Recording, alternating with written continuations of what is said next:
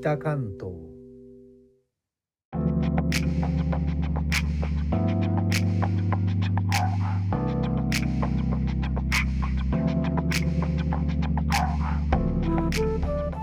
インドネシアから帰ってきた高野です。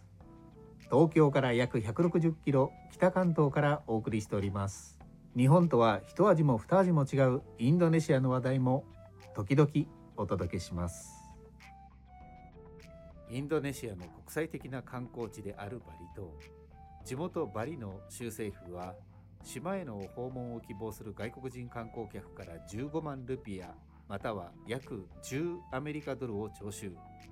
外国人観光客が電子決済で支払うことができる仕組みの導入を発表。この話題は昨年の7月にご紹介していましたがいよいよ今年2024年2月14日から実施するとのニュースが出ています。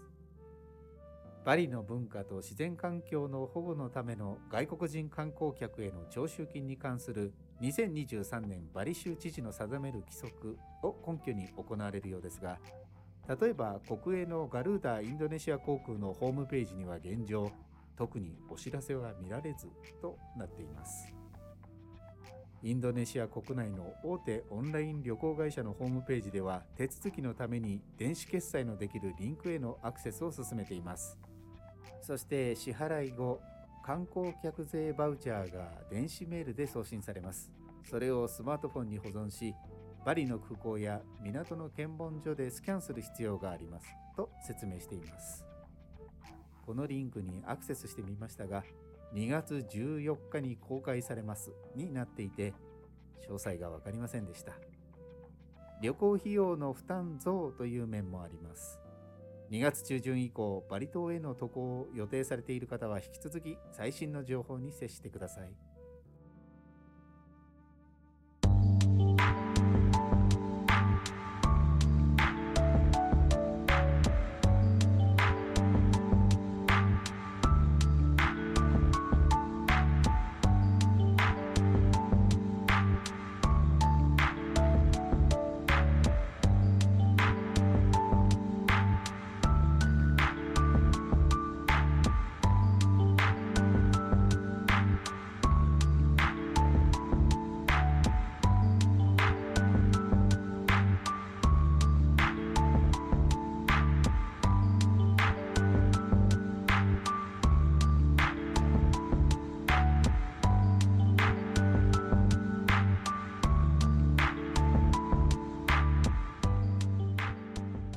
お知らせです。当チャンネルの次回の放送は1月31日水曜日を予定しております。所持忙しさが続いており他の配信者の方のチャンネルに伺ったりコメントをお返しするのが非常に遅くなっておりますがご了承ください。費用負担の増加とかけて息切れと解きます。その心はどちらもぜいぜい言ってしまいます。